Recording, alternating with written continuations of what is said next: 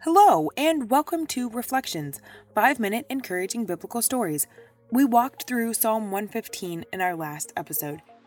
It helped us reflect on who is getting the glory from our daily lives. Are we asking that God get the glory, or are we wanting or seeking it for ourselves to get the glory?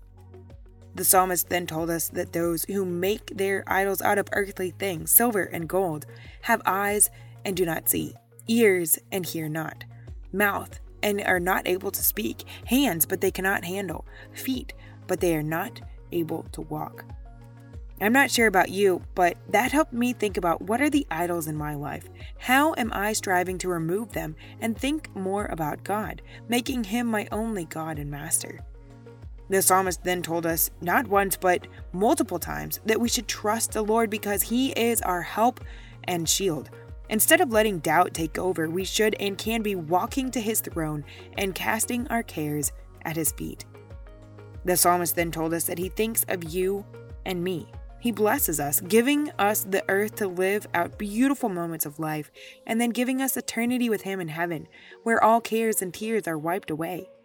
The psalm ends by saying the dead can't praise Him, so we shouldn't be waiting till that time to praise and be grateful for all that is given to us. Instead, we should be praising Him constantly throughout our day. This has been a recent theme and something I know I'm still working on and have lots of room to improve. But it is something that I'm striving towards. Is that something you're also working on? Let's turn here and jump now into Psalm 116 to see what else we have to learn.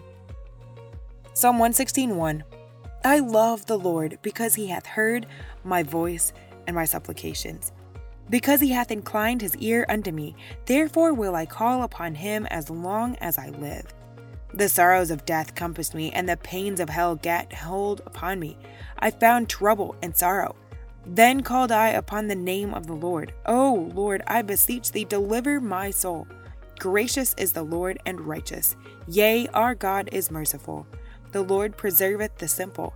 I was brought low, and he helped me. Return unto thy rest, O my soul, for the Lord hath dealt bountifully with thee. For thou hast delivered my soul from death, mine eyes from tears, and my feet from falling. I will walk before the Lord in the land of the living. I believed, therefore have I spoken. I was greatly afflicted. I said in my haste, All men are liars. What shall I render unto the Lord for all his benefits toward me? I will take the cup of salvation and call upon the name of the Lord. I will pay my vows unto the Lord now in the presence of all his people. Precious in the sight of the Lord is the death of his saints. O Lord, truly I am thy servant. I am thy servant and the son of thine handmaid.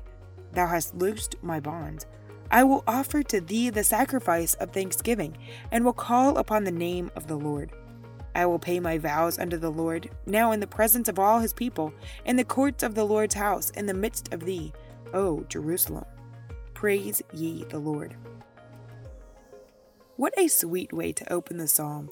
First saying, I love the Lord. Then going into why. Because he has heard my voice and my requests. He listens to me, and so you and me should call on him as long as we live. Though death comes and may surround us, either literally or by what the circumstances feel like, Though we find trouble and sorrow, we should in those moments call on God. We should entreat and implore to Him on our behalf because He is gracious and merciful. Though we are brought low, He will help us. So, we can tell our soul to return to rest and peace, knowing that He is providing for us. He's coming into each and every situation that we face, filling it with His presence. We can come to his throne at any point in time and ask for him to care and to guide our lives.